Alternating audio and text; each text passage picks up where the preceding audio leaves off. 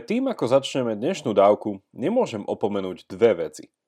Prvou je to, že 28. oktobra, teda minulú nedelu, sme si pripomenuli 100 rokov od založenia prvej Československej republiky. Podcast Pravidelná dávka pripíja na zdravie a určite sa v budúcnosti môžete tešiť na dávku venovanú filozofii Tomáša Garika Masarika. Po druhé, na dnes som nahrával už poradí 20. dávku. A to je tiež pre mňa a pre vás poslucháčov dôvod na oslavu. Veľmi veľká vďaka všetkým z vás, ktorí tento podcast nielen počúvate, ale o jeho obsahu aj sami premýšľate a rozprávate sa o ňom doma alebo s priateľmi, v škole či v práci. Každá doterajšia dávka bola vypočutá okolo tisíckrát a niektoré viac. Každú stredu sa počujeme už 5 mesiacov a do budúcna už mám premyslených viacero vylepšení a extra obsahu. Je sa na čo tešiť a opäť vám ďakujem za vašu finančnú podporu, ako aj konštruktívnu kritiku a povzbudenie e-mailom či osobne. Keďže dnes oslavujeme 20. pravidelnú dávku, chcel som spraviť niečo iné ako zvyčajne a možno viacerí z vás čítali rozhovor, ktorý so mnou pred necelými tromi týždňami spravil Dominik Harman pre časopis Týždeň. Ak nie, určite vám ho odporúčam. Link nájdete v popise tejto dávky. A keďže som nám dostal mnoho reakcií, Rozhodol som sa, že dnes rozviniem viacero vecí, o ktorých som v ňom hovoril. Reč bude dnes o tom, čo je podľa mňa filozofia a prečo by si mal každý aspoň občas zaslovičkáriť, poviem niečo viac o kritickom myslení a štúdiu slobodných umení a tiež rozviniem, čo som myslel pod tým, že sa má na Slovensku každý potrebu silou mocou vyhraniť. Skôr ako začneme, vás pozývam lajknúť a sledovať pravidelnú dávku aj na Facebooku. Prečo? Okrem dávok tam nájdete aj bonusový obsah a v prípade rozhovoru môžete hostke alebo hostovi vopred položiť vlastnú otázku. Ak ste náš podcast už lajkli, čo tak o ňom aj dnes niekomu povedať. A ešte jedna vec. Tento podcast je prístupný všetkým zadarmo, ale sami dobre viete, že dobré veci potrebujú svoj čas. Ak je pre vás jeho obsah nápomocný a zmysluplný, Podporte prosím jeho tvorbu a kvalitné pokračovanie jednorazovým alebo pravidelným darom. Veľká vďaka vám, ktorí tak robíte. Vážime si to a váš pravidelný mesačný dar, hoci v hodnote odrieknutej kávy, je pre nás veľká pomoc. Viac informácií o tom, ako nás podporiť, nájdete v popise tejto dávky alebo na pravidelnadavka.sk. Vítajte pri 20. pravidelnej dávke a po zvučke ideme opäť na to.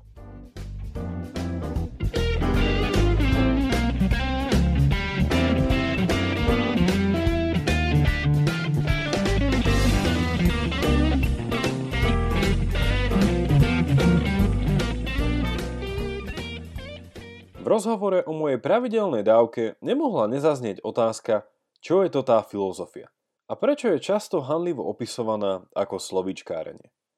Vysvetlil som, že filozofia sa nezaoberá len tak hociakými otázkami či problémami, ale na mužku si berie niečo, čo môžeme nazvať big questions, teda veľké otázky. Moja obľúbená írska filozofka zvykla povedať, že filozofia je rozmýšľanie, alebo zamýšľanie sa nad najťažšími a konečnými otázkami. A ak si zoberiete bežnú slovníkovú definíciu, zistíte, že filozofia sa venuje štúdiu fundamentálnej povahy poznania, reality a existencie. Keď hovorím o veľkých otázkach, nemyslím tým jednoducho hociakú komplikovanú alebo ťažkú otázku, ale otázky, ktoré svojou veľkosťou presahujú jednu generáciu. A v niektorých prípadoch nie je jasné, že sme sa v ich zodpovedaní vôbec pohli z miesta. Ako prísť na to, či je nejaká otázka filozofická? Odporúčam aplikovať niečo, čo nazvem test dieťaťom. Zoberte si hociakú otázku či pozorovanie a začnite ju ako zvedavé dieťa napádať s neuspokojivým a nekonečným prečo. Ak po chvíli prídete na to, že otázku, ku ktorej vás priviedlo už možno 15. prečo, neviete zodpovedať a cítite, že je veľmi abstraktná, načasová, alebo ako si ďaleko v oblakoch, možno práve vtedy začínate klopať na dvere veľkej otázky. A ako bolo povedané v rozhovore, abstraktnosť neznamená, že sa nás niečo netýka. Skúsme si tento test teraz spolu. Ak by sa ma dieťa spýtalo, prečo robím tento podcast, Odpovedal by som, že chcem, aby sa ľudia pozreli na bežné veci inak a uvideli v nich niečo obohacujúce. Prečo chcem ale toto? Nuž, lebo svoje obzory nemáme iba rozširovať, ale tiež prehlbovať. Prečo? Pretože poznanie neprichádza iba od prírodných vied. Prečo? Pretože tie študujú iba fyzický svet a ním sa naša skúsenosť nekončí. Prečo? Pretože realitu netvoria len veci, ale aj vzťahy, ktoré sú rovnako skutočné. Prečo? Pretože skutočnosť alebo existencia nie je závislá len od našich zmyslov. A tu sa zastavme. Sme v bode, kde sa začíname pýtať otázky, aký svet je. A odtiaľto je to už iba náskok k otázke, prečo svet vlastne existuje. Je dobré, že existuje? A tak ďalej. Toto je malá ochutnávka z veľkých otázok, ku ktorým nás vie po krátkom rozhovore priviesť aj malé dieťa. Ako súrodenec či rodič by ste sa na ne nemali báť odpovedať slovom neviem, pretože podobne odpovedali aj velikáni nielen západnej civilizácie. O filozofii sa ale často hovorí ako o slovičkárení. A v rozhovore som povedal, že nie len, že je to z časti pravda, ale dokonca aj slovičkárenie často potrebné. Kedy? Ak nejde o púhe retorické cvičenie sofistu, ale o snahu pochopiť význam slov, ktorý je ďaleko od samozrejmosti. Ako príklad dám jedno vymyslené tvrdenie, ktoré si môžete aplikovať po svojom. Tvrdenie znie. Spoločnosť utláča zebry. Ak by ku mne prišla nahnevaná zebra s tým, že spoločnosť ich utláča, moje dobré slovičkárenie by mohlo vyzerať takto. Drahá zebra, pozrime sa na to, čo vlastne hovoríš. Čo myslíš pod tým, keď hovoríš o spoločnosti? Spoločnosť je predsa niečo abstraktné a nedá sa chytiť do ruky. A tiež je asi spoločnosť niečo iné ako štát či národ. A teda o čom konkrétne hovoríš? Je spoločnosť ako firma, ktorú niekto riadi, alebo je to zhluk jednotlivcov? Ak to druhé, ktorý z nich vás ako zebry utláčajú? Všetky generácie? Alebo len niektoré regióny? A čo myslíš pod tým, keď vás spoločnosť utláča? Hovoríš o zle nastavených zákonoch, alebo o nejakom spoločenskom predsudku, či o nejakej emočnej alebo fyzickej újme? Podľa akých skúseností súdiš, že je tomu tak? Hovorila si o tom s ďalšími, ktorí to vidia rovnako? Alebo je to len tvoj dojem? A ešte jedna vec. Keď tvrdíš, že vás spoločnosť utláča, hovoríš o všetkých zebrách? Hovorila si s nimi? Týka sa to všetkých, väčšiny, polovice alebo malej skupiny? Si zvolená zástupkynia tejto utláčanej skupiny, alebo sa ešte len niečo také formuje? Samozrejme, zebra by mala dosť času a priestoru po každej otázke na odpoveď. A verím, že aj dosť trpezlivosti a odhodlania na každú protiotázku. Bolo by toto iba zbytočné slovičkárenie? Ja verím, že nie. Pretože ako sme videli, išlo len o snahu bližšie porozumieť trom základným slovám, s ktorými Zebrino tvrdenie pracovalo spoločnosť, utláčanie a zebry. V tomto bode verím jasnejšie, že jazyk, ktorým komunikujeme, nie je jednoznačný ako matematický algoritmus. Naopak, je plný otieňov, viacvýznamovostí, vaty, odbočiek a balastu a niekedy aj úplných nezmyslov, ktoré vedia byť podané v lesklom obale. Slovičkárenie tohto typu, ak je robené úctivo, cieľene často vtipné a hlavne so záujmom a vážnosťou, je nielen dobré, ale v dnešnej dobe priam až nevyhnutné. Doteraz som hovoril trochu viac o tom, čo je to filozofia a prečo tak lípne na slovách, a teraz by som sa posunul ku kritickému mysleniu a štúdiu slobodných umení. Fiktívny rozhovor so zebrou bol dobrým príkladom kritického myslenia. A aby som neopakoval to, čo už zaznelo v rozhovori na týždni, Doplnil by som iba nasledovné. Dobrú stratégiu, ktorú filozofia pre kritické myslenie ponúka, je pohľad na tri stupne, na ktorých funguje náš jazyk. Prvý stupeň sme už videli pri zebre a išlo o pochopenie významu slov. Druhým stupňom je pozrieť sa na vetu či tvrdenie, ktorého boli dané slova súčasťou a zamyslieť sa nad jeho pravdivosťou. Je tvrdenie spoločnosť utláča zebry pravdivé? Ako to zistím, či overím? Ide o vedecký fakt? Je to vec spoločenského prieskumu? Aké dôkazy by podložili pravdivosť takéhoto tvrdenia?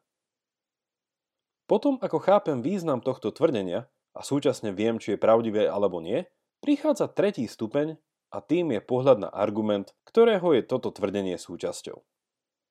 Argument je jednoducho povedané niekoľko navzájom poprepájaných tvrdení a jeho vnútorná logika je nasledovná.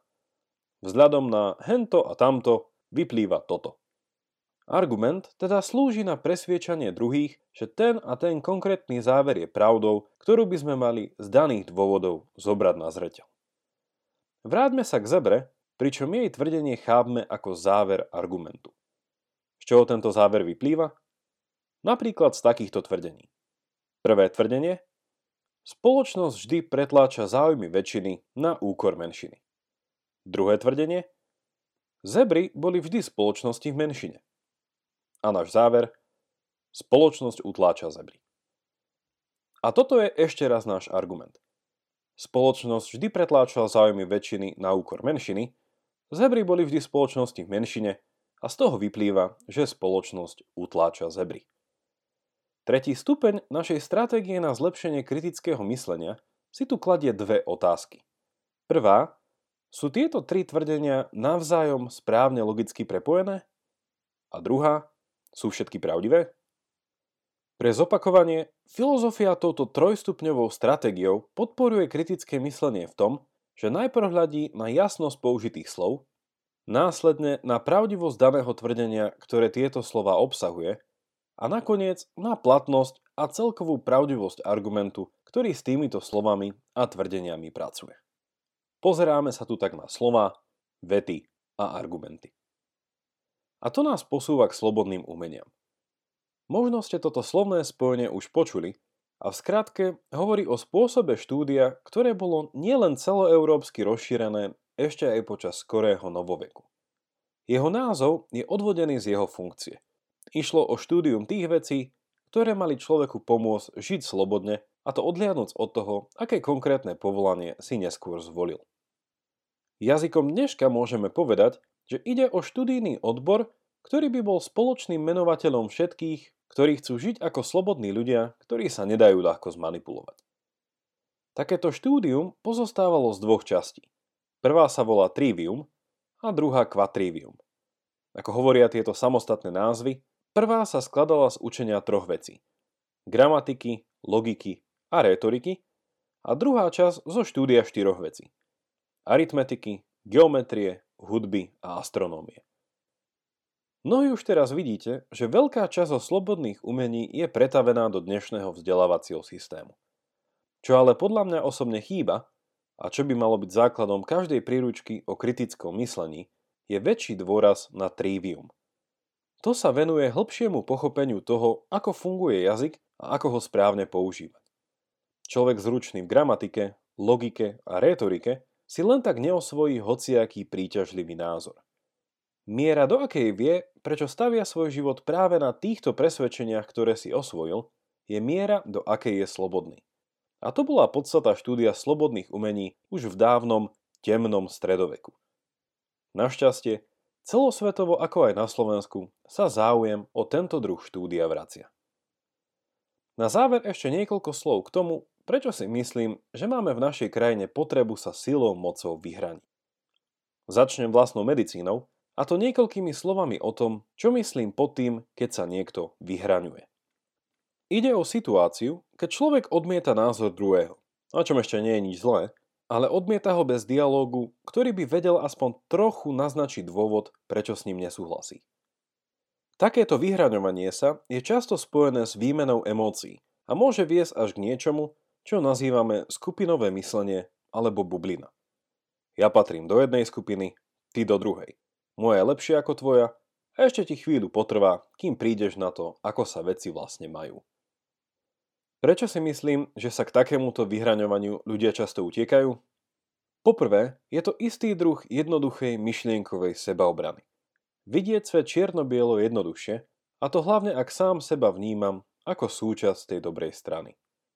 Po druhé, vyhraňovanie sa má v kritickom myslení svoje miesto. A to na jeho začiatku. Teda vedieť jasne určiť opačný názor a podrobiť ho kritike.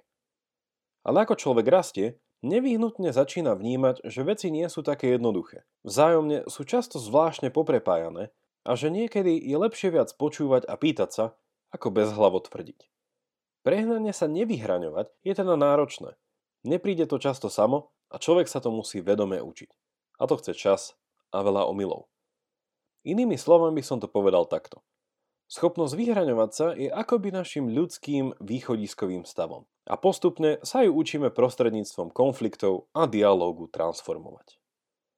Po tretie, keďže nie som zástanca relativizmu, prílišné a ustavičné vyhraňovanie sa vnímam ako milnú snahu o niečo dobré. A to o istý druh univerzálnej jednoty. Problém je tu ale v tom, že jednota je vnímaná na štýl my máme pravdu a vy už nie. A jedna strana si to asi predstavuje tak, že všetkých z opačnej strany časom zjednotí pod svoju zástavu. Viesť celospoločenský, hoci aj ostrý dialog je potrebné. Či už medzi veriacimi a neveriacimi, konzervatívcami, liberálmi či marxistami, alebo ekonomickou pravicou a ľavicou. Keďže nie som relativista, som presvedčený, že pravda existuje a že všetci ju mať nemôžu. Na druhej strane, míliť sa môžu stále všetci.